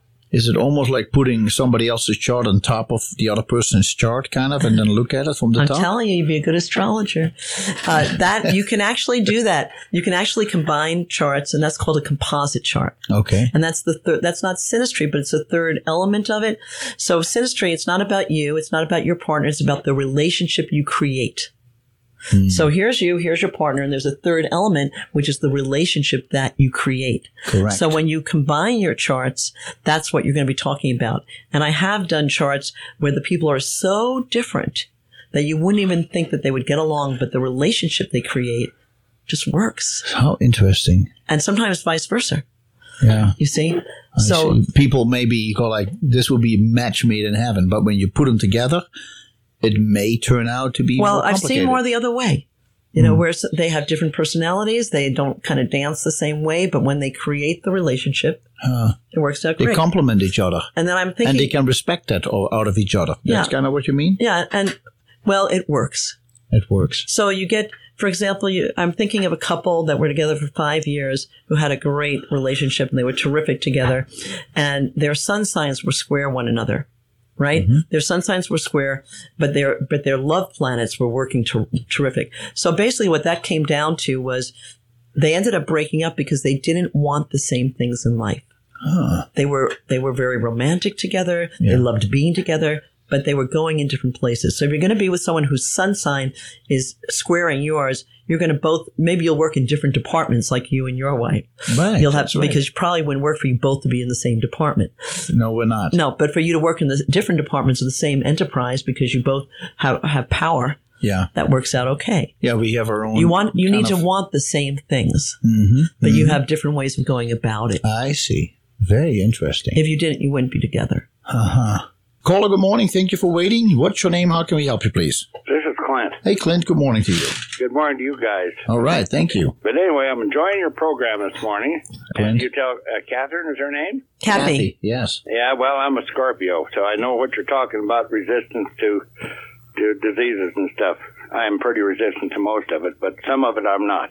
but don't sit on things. The point I was trying to make too is that Scorpios are pretty resistant, but sometimes they're, if they, if they don't forgive, if they're harboring, if they're, have habits that they need to change, like I'm glad you really changed your cigarette habits, then all of a sudden, all of it, you know, then all of a sudden you can get a certain transit or this or that and then be in a real health crisis. So it's, you always with Scorpios, you say, purge and purify. Yeah. Well, anyway, anyway, I'm uh, I- I'm pure as the new driven snow anymore, and I want you guys to behave yourself today. We Have a nice day. Give everybody a hug, Jacobus, and tell them you love them, and uh, we'll ha- all have a hell of a nice day. All right. You Thank too, you, Clint.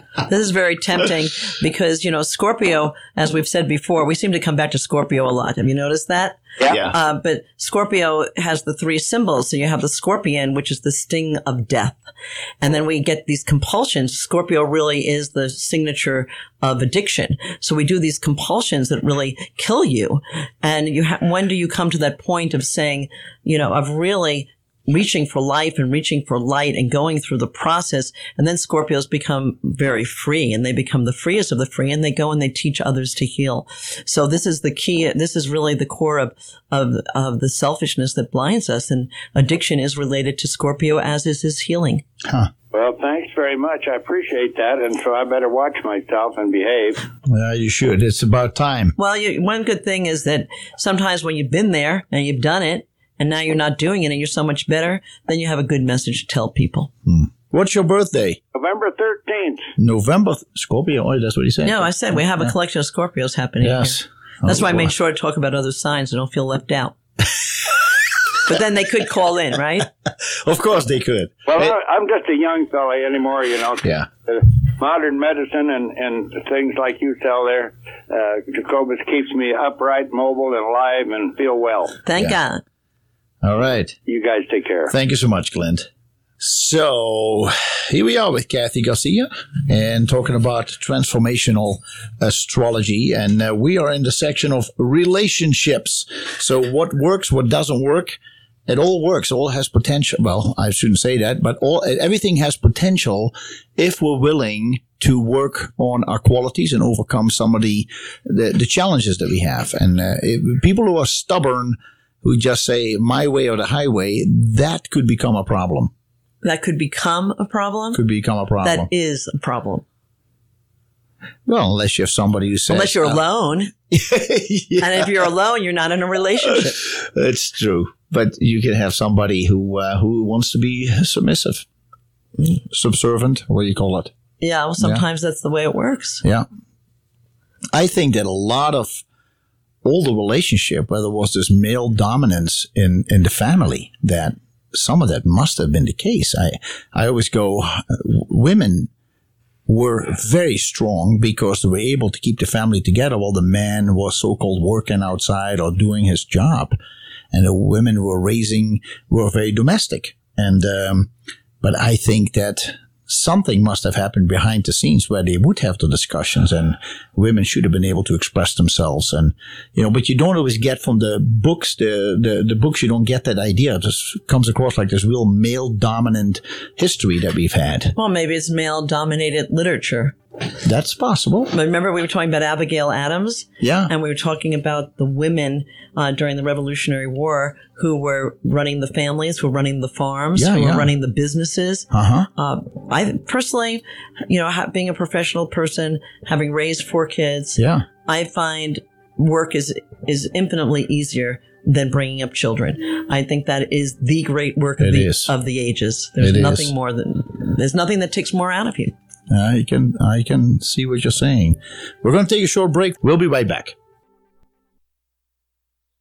We are gonna. We have a lot to talk about still. We have a caller who would like to join us today. What is your name, please? How can we help you? Well, this is Mary. Hey, Mary. I realized you were talking about relationships. So I was wondering if Kathy has any advice on, like, um, I'm a Pisces and uh, have a male companion that is also a Pisces. Is that a good match or does that make a difference? Well, that's the beginning, right? you you tell me, is it a good is it a good match? Well, it, yes, it is, very much so. Well, what you have in common is that you both un- have great empathy and understanding, right? Oh, yeah. and great sensitivity. You have you have great sensitivity, and that's something not only that you have with each other, but you're not always going to find out with others. So you're going to find that because you understand so much, uh, that people are going to come to you for advice, for example, but they're not necessarily going to understand you. So if you have a partner who is sensitive to you and understands you as well, you're going to feel you have a friend. You're going to feel you have a companion here. And uh, in that sense, it's very, it's extremely positive. In that sense, it's positive. We'd have to look a little bit more than just that you're both Pisceans, just to fill in the details. I was married to a Gemini, which was an awful marriage. Yeah, But um, Because that is the um, that's the cross. cross, part of the cross. That's the, well, you see, um, any relationship can work can work out potentially, but the Gemini's tend to tell it like it is. They talk, talk, talk, and they tell it like it is, and and off, often they could use some sense soul sensitivity, so to speak, right? well, he was very mean, and sometimes I mean he was nice to other people, but then nasty to me. I'm sorry to hear that, but you're no longer married, right? And you oh made no, a better that's bat. true. Yes, thank heaven. Thank heavens, you made a better, better made a better match. Yes. Okay. Well, I just was interested in knowing. Thank well, you. Uh, I'd love to talk to you more, and and we do a synastry and learn from you, and also to look at uh, your husband's chart and your chart and see how it how it all works out. okay. Well, thank you. I'm going to keep listening. Yeah, thank you, Mary. Appreciate it. Bye bye. All the best. Well, you know, it's interesting. I was thinking about this couple I worked with. They actually are in a different country. Yeah. And in the springtime. And she has all this fire in her chart. She's an aries and she's leo and and she's um she's an artist and she travels here and she travels there and she's boom boom boom boom boom and he's pisces pisces pisces pisces pisces. Yeah. you know his grand water trine and he's so sensitive. He's so sensitive. He's an energy healer You know, mm. Egg, here in the book, you can read about Edgar Cayce. He was, Yeah, a, yeah. you know, a Pisces. So you wouldn't think that that combination would work, mm. but they work great together. Mm. He's, he gives her what's missing in her life. Mm-hmm. She needs that sensitivity and he wants to just keep healing and healing and healing others and not have to worry about any of the rest. Yes. And she's moving everything else. Oh. And they respect each other's space. They love each other's individuality mm-hmm. and they make this perfect couple, this happy couple who's, who are very, very different. Huh. So there's no, there's no set rules, mm-hmm. but you can usually, and then you can usually see where the points of contention or the points of harmony will be the points of challenge. Yeah. So, what works and what doesn't work, uh, Kathy? I mean, if you talk about relationships, is there ones that you say got to be careful? Uh, this is really a tough one, or but but Well, yeah, you can see a relationship with somebody else and you can see this is going to be a tough one. Mm-hmm. Um, but sometimes it's just what you need. You know what I mean?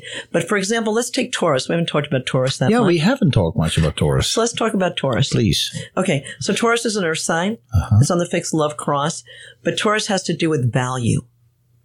So we can talk about um, the value of of this ring, for example, Correct. or we can talk about the value of trusting somebody. So we can talk about value in more abstract terms or more physical terms. And Taurians tend to be physical, but they're going to come.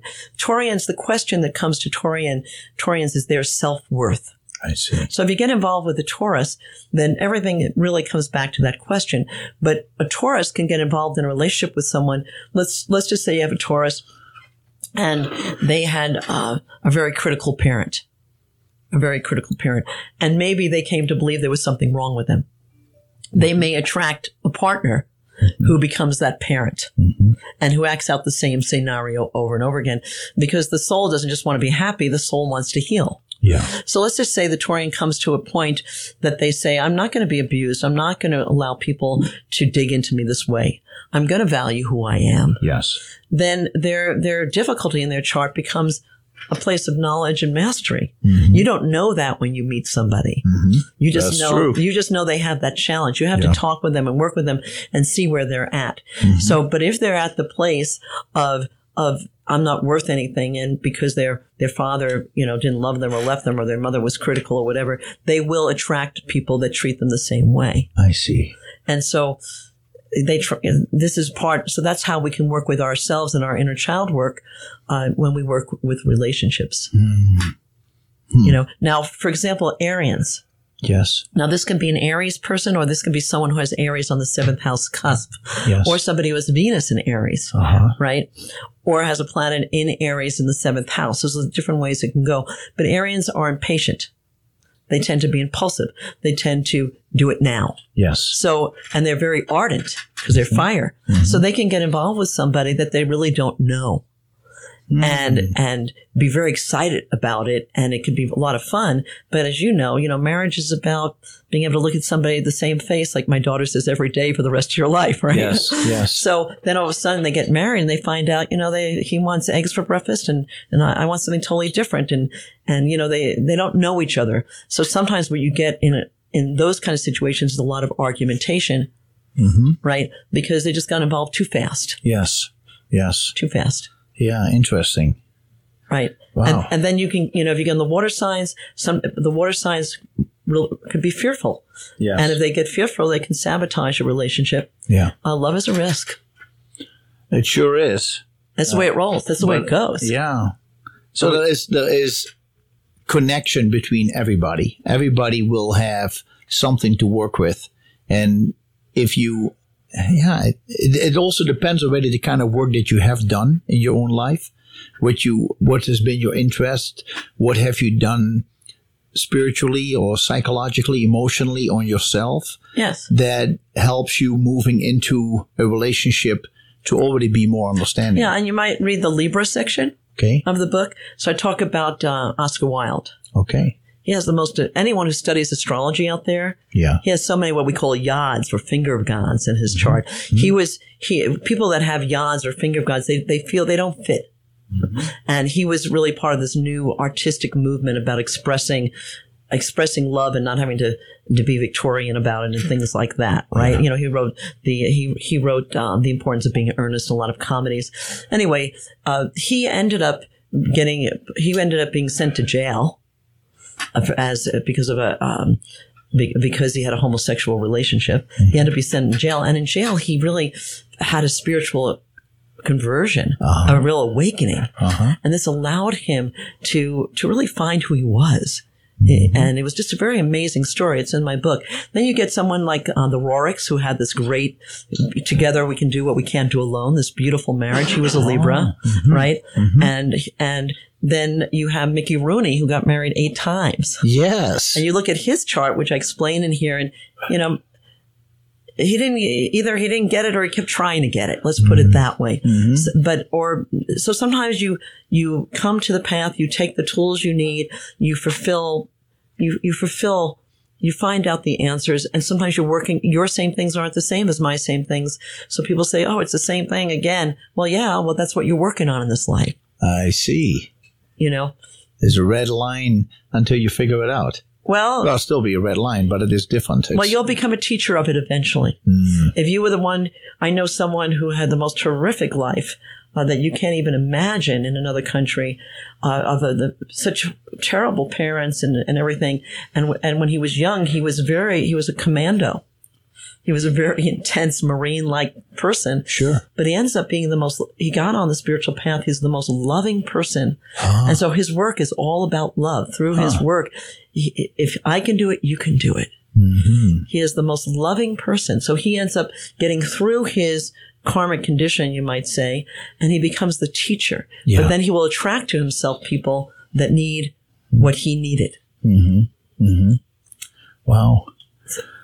There are so many emotions, and obviously, everybody could write a book about their own life. Everybody has their own experiences, and I, I realize that more and more talking about yourself is is is really unimportant because so many people will say, "Well, you know, yeah, I know what you're going through, and I've been going through this, and let me share my story with you."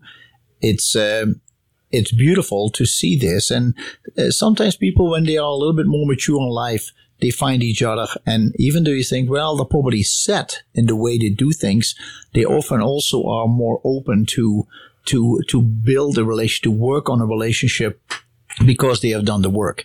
And, and I, I want to make sure that we don't forget about this topic about what summer is going to bring to us because this is, you said, uh, kind of a, um, prognosis about summer.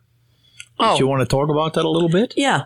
Yeah. Okay. We're shifting gears here a little bit. Yeah, and, and you also were talking about uh, the shooting in, in Charleston. Yeah. Mm-hmm. Yeah. And what I want to say is that for the past few years, let's say even going to around uh, 2011, Mm-hmm. right, we've had a configuration in our chart, which in the world, which is transiting Uranus, which is squaring transiting Pluto. Okay. So it's the Uranus Pluto square. That's for short, Ah. right? I mentioned on the program in March that when this was going on in uh, 1848, there was a series of rev- series of revolutions. Uh-huh. It's a sh- it's a real shaky uh-huh. time when new things are being born, mm-hmm. new, and but other and other things are being changed. Mm-hmm. Maybe not always to the best, but it's a time ultimately of freedom. But it's also a time of revolution, and I call it the anything can happen anywhere, anytime aspect. Mm-hmm. So if you have a prayer on your heart today, it's going to be the be in the right place, the right time, doing what you're supposed to be doing to the best you can do it, right? Because there's this unexpected aspect, right? Now, I think that this, uh, this Uranus Pluto also brings a great deal, like Uranian energy is like electricity, and it brings a, trem- a certain degree of instability. That's what it is. It's instability because it's creating change. So, for example, when you go into the North Carolina business, Yeah. uh, what, what was that that massacre that was going on? You look at the chart for it, really starting the night before. Because I'm sure that this wasn't just a, he's probably thinking about this for some time. But the night before, what you see is that the chart of that day, uh, that first of all, the sun, the moon, the sun and Mars were conjoined. So often, when, for example, um, Bhutto, when Bhutto was assassinated, Yeah, Bhutto. yeah, she in was South Africa. no, the Pakistani woman. Maybe I have the wrong. Oh, P-H-U-T-T-O. Yeah. Anyway, the Pakistani woman who was fighting for democracy, who was assassinated. Okay. So she, and her own chart had had the, there was a Pluto aspect coming in, but Mars was there too. So Mars will of, often bring the trigger, and then you have in this North Carolina aspect, you have this anything can happen aspect being being hit by other factors. So I theorize, I postulate that there are certain people um, that cannot handle and because their own negativity and their own attitudes and the own ways that they've been going, they can't handle the energy, and they become they become um, targets for this. Wow. They it's they be it, the danger is greater. So, for example, not to worry about it because if you're going to worry, you shouldn't. You really shouldn't study astrology, I right? Yes. But mid mid July, uh, we ha- we have Mars in Cancer. We have um, we have the um we have the the new moon coming into Cancer, and we have and so this is a volatile time. This is again one of those volatile times, and most of these extreme things you've been seeing happening in the past few years have happened on that anything can happen aspect Huh. right? So yeah. uh, that's that's you know one thing you can look at. Now the other is, as I mentioned before, the United States is 13 degrees Cancer, and so the past few years has been really, and the United States Sun is squaring its Saturn in Libra, 14 degrees. Here you can see it right here. It's easier to see things, but here here's the Sun and it's square. Here it is. This United States chart squaring Saturn in Libra. So that has been affected by this. Anything can happen. Yes. And what's really important for Americans is to know who we are. This is the chart of the great mother. Yes, sometimes the mother has gone over the bounds, Yeah. but this is the sign of, of liberty and of, and, and of freedom. And we, if we don't know who we are, then we become very susceptible. You see the Uran- Uranus is at eight degrees Gemini. And um, this has been from the very start of uh, the Declaration of Independence, excuse me, we had slavery.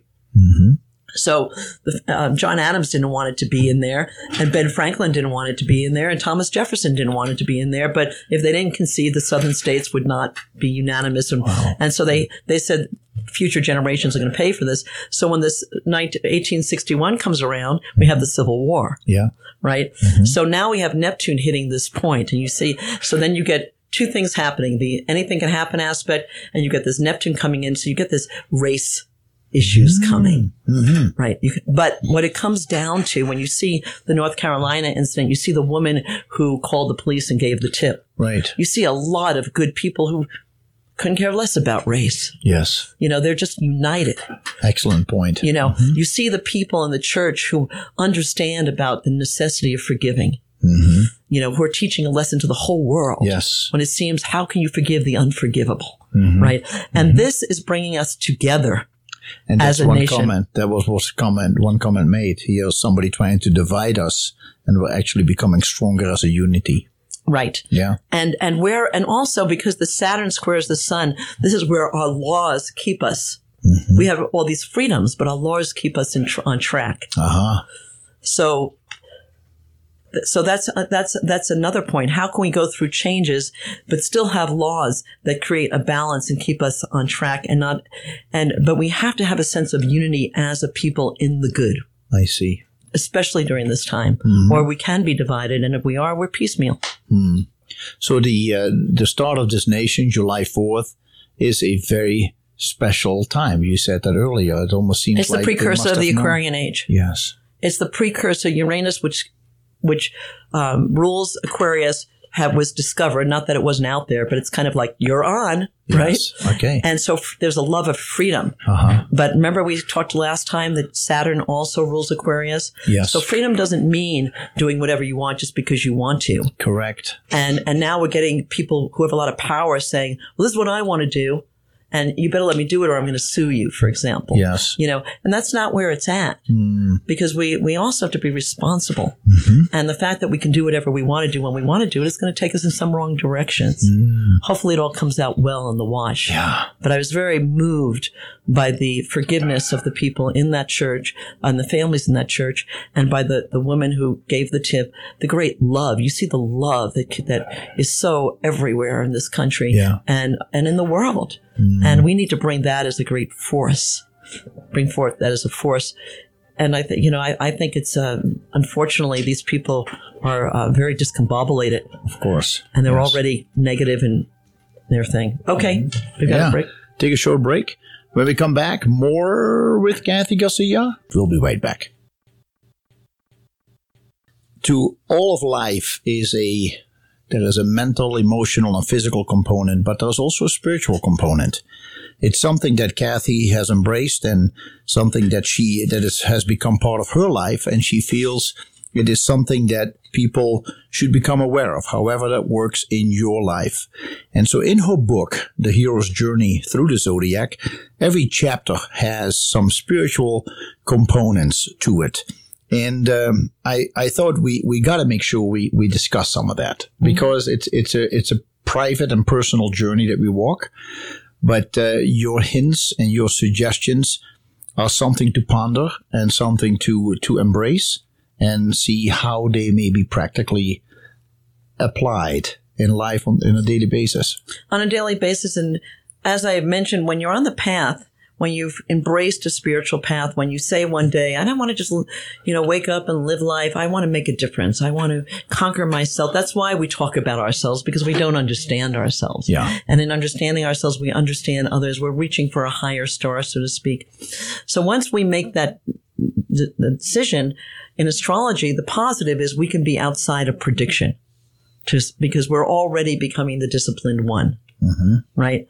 So to a certain degree, we're going to be less prone to our lives being um, karmically dictated, where I say this and this and this and this. But on the other hand, the, the your tests are going to get stronger. So let's hmm. just say we take an Arian person. Okay. Arian pe- people tend to argue, and they tend to be impatient. Mm-hmm. Okay, that's fire in the physical body. We understand that. Mm-hmm. Then they come on a spiritual path. Well, and you know, in Spanish, they have one word for argument when it's like what a lawyer argues when you're just talking for truth, and another word when you're arguing aggressively, Okay. right? Okay. Yeah. yeah so yeah. that can become the thorn in their side, right? So, for example, in the Arian chapter, I talk about, I have Teresa de, de Avila, Mm-hmm. and she gives, which, so even though I put it in the Aries chapter, anybody can read it. Yeah. And she said, she says, um, you know, patience is everything. But she would. She was an Aries. She would know that. But you don't have to be an Aries to be on the path and know that you need to learn patience. But this is going to be in their faces, we would say it. Hmm. You know, you get Cancer, Pisces, and Scorpio, and they have this emotional sensitivity, and they come in the path, and they feel like all these things are happening to them. They're even more emotional than before. Mm-hmm. But now they have to have a greater love. They have to have a greater harmony. Or what about forgiveness? yeah. Wouldn't you say forgiveness is a part of anyone's spiritual journey? Good point. Wouldn't you say? Yeah. Absolutely. So you can read about forgiveness, for example, in the Virgo section. I know somebody called in who was a Virgo. Yeah. He was confused about it. Yeah, well, he yeah he was confused. But Virgos often have a fear of rejection. Hmm. Now, if you're going to be under a spiritual teacher and you're going to get things pointed out that you need to change, mm-hmm. you need to be able to have to be able to do that without being without feeling they're rejecting you, so to speak. But also, how do, how can we forgive the unforgivable? How can we? So in Virgo, I talk about forgiveness. Scorpios, as I said, tend to forgive but not but not forget. But if they don't forget, they're tied to the person. So that's why you can read any chapter. But that's why whatever your test in life have been, they become now your opportunity to be to really get on the master mastery side of the challenges in your life. Yeah, yeah, and that's why it applies. Every lesson applies to everybody because we move through it. If you look at it again like a pie chart, and you look at the, the twelve o'clock, 12, 3, 6, 9, etc., we go through that twice a day. We go through it once a year. We go through it all the time. We go through it all the, The time. Mhm. All the time. So time. that means that we are we are moving through each and every sign all the time. We're, yes, we are. And there's contradiction. Hmm. There's there's contradiction depending, and this is a kabbalistic um, theory also, or tenet, I would say, that where you are in consciousness and where the astrologer's at, well, really where you're at, the astrologer has to be at a good place in consciousness to be even to discern this. Mm-hmm. Will determine how the chart needs to be read, mm-hmm. right? Because as you move up and you have greater mastery, then the the very ch- planets are interpreted differently. Okay. The very positions of your chart are interpreted differently. Mm-hmm. Um, what used to be a great uh, your- what I used the squares, what I, what I call the flat tire aspects. They're in, again and again and again. All of a sudden, it's your greatest strength. Ah. And sometimes you find, find someone who doesn't have any, like let's say, air in their chart. Uh huh. They don't, and so maybe they have an issue about communicating, but because they're it's so empty, they go after it, Mm-hmm. and because they go after it, they become an expert in it. Mm-hmm. Mm-hmm. So you have to really see where you're at and and be willing to look at yourself, be willing to wrestle with yourself. Yeah. But astrology can give you a sense of the nature of the cycles. Mm. What's so what to expect, what it what the cycle would expect of you, how you can turn even a difficult circumstance into a victory. Yeah.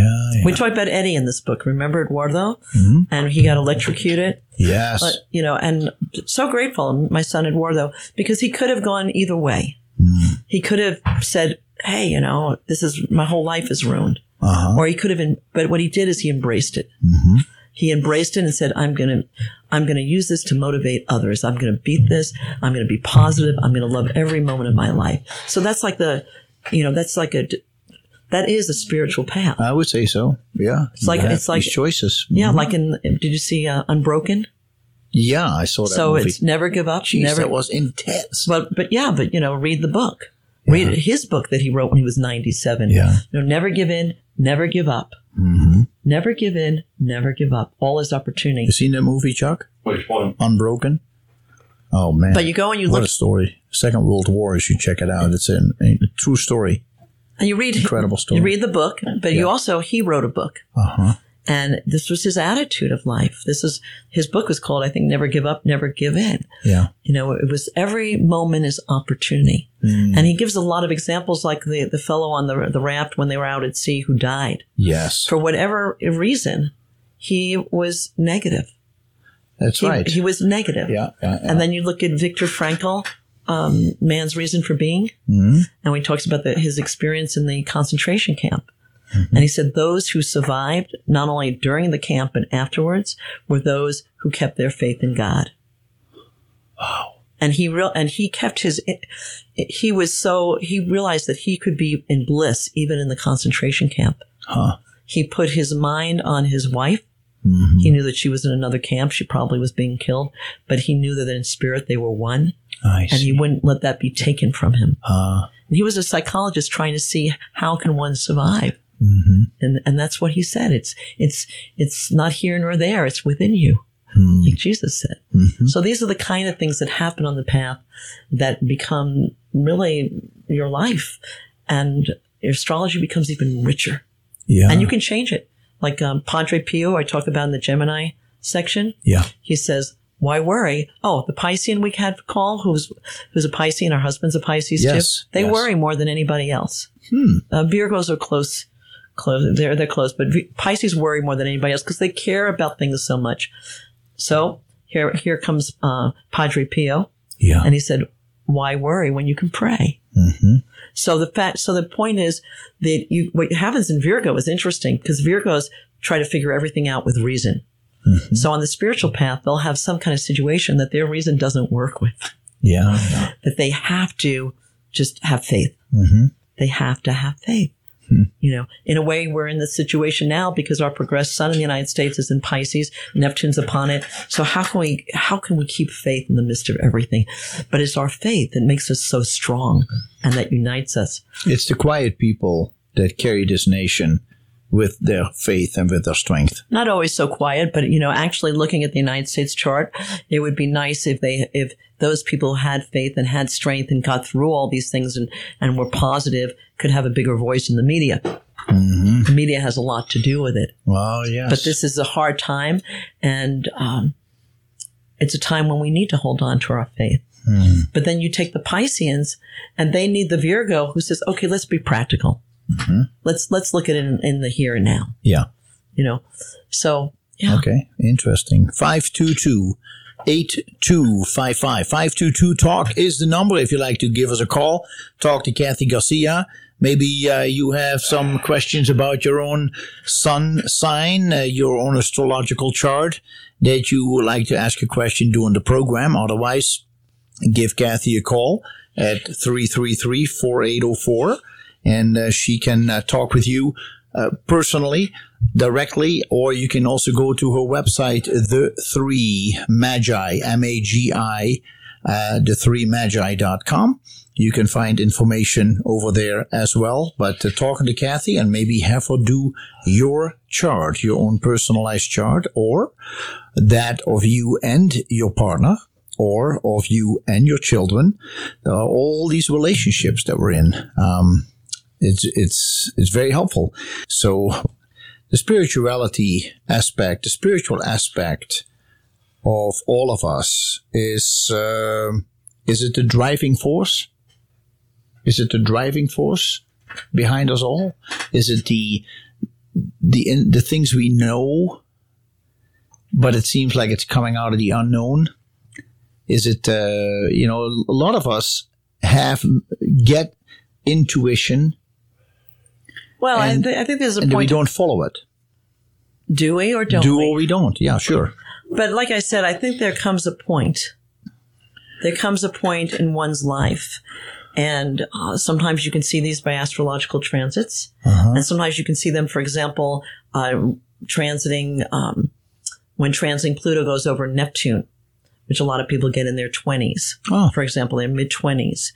Um, sometimes you get in a situation that is so difficult so hard. And I think it was Frances, you know, Sakoian and Acker, those astrologers who, who wrote it up as that, and this is really the case for me, but for many people I know, that you realize you can't keep doing what you're doing without a set of spiritual values. Mm-hmm. So you're gonna, so at that point, you're starting to reach higher. Mm-hmm. Just like someone on the 12 step program, for mm-hmm. example. First, you realize I've got a problem. And then you realize I can't solve this by myself. You know, I need a greater force to help me with it. Yeah. And then you need to look at yourself. And then you look how you're affecting life. Yeah. And then you need to be able to wrestle. And then you need to be able to bring more love in. You could, my, I believe that, well, not only do I believe, I've been working with this with people of all different faiths, that you can change your astrology to a great degree through prayer Huh. through prayer. So it's like if I send you a letter and I just said Jacobus in Bozeman, I don't think you'd get it. No. Even if I had Halloween on it, mm-hmm. I don't think you'd get it. But I'd have to have your address. So when we name the astrology, we name it exactly, and we ask uh, the greater power to intercede in our ability and what some would call the karmic vulnerability we have to this particular astrology. And we determine to meet it and to conquer and use it as opportunity. Our astrology starts changing. And, mm-hmm. you know, for example, people have a lot of ease in their chart, people who say good karma, talent, things like this, they have a lot of ease. If that's money in the bank, but if you don't use that, it becomes a weakness. It becomes like muscles you don't use. Yeah, yeah. Right. And sometimes I've done people who have such, who are brilliant, who have such great charts, and then they get a difficult transit happening for a couple of years. They don't know what to do with it. Hmm. They're not used to difficulty. Mm-hmm. Mm-hmm. So once you're on the path, the path, every time you meet a plateau, you know, you think you're, you made it, you're just at a plateau. So there's a decision where you don't want to just have intuition. Yeah. You want, you want something higher and, and you're going to, that me, me and wanting to know you, you're going to have to look outside and look higher. And it's, it's a point of change we all come to eventually. Work in the road.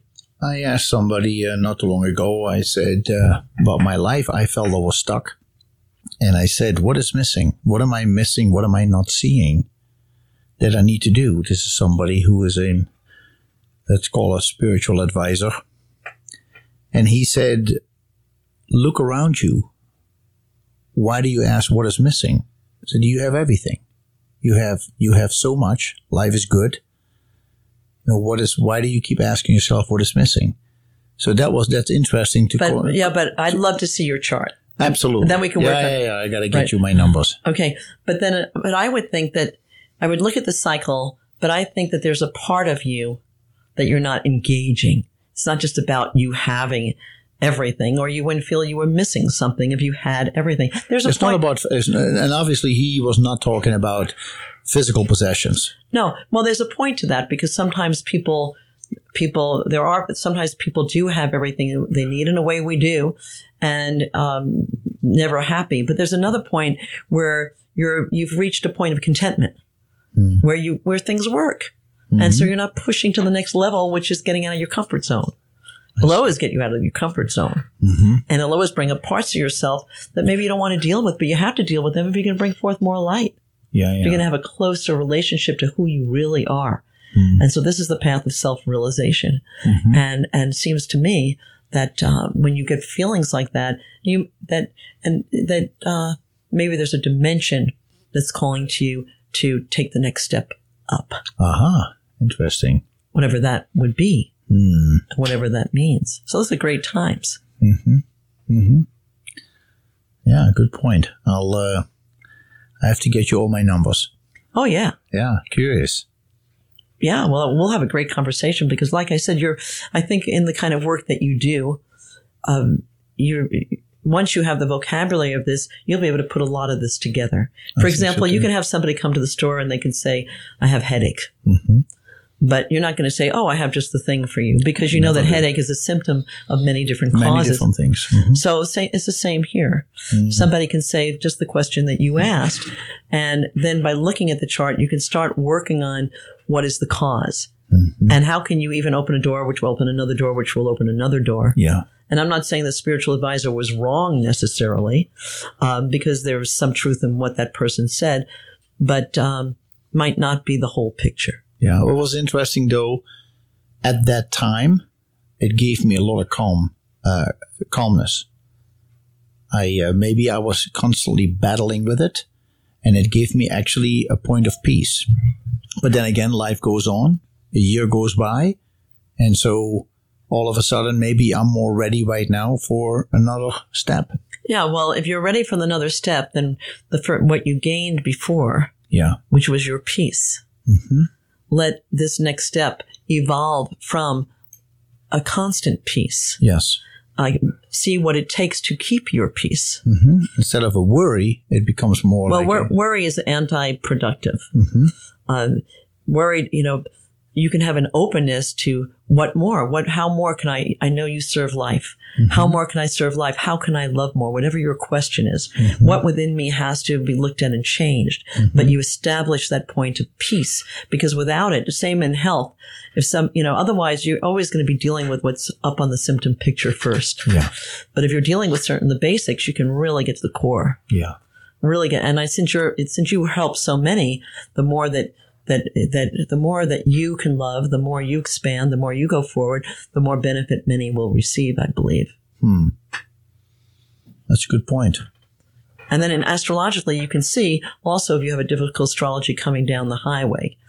And sometimes there's something within you you need to address before it comes, because if you wait till it comes and you're blinded by it, I see. Sometimes uh-huh. you can change it before it happens, and therefore you change your pre- you do change your past in your present, and you can change therefore your future.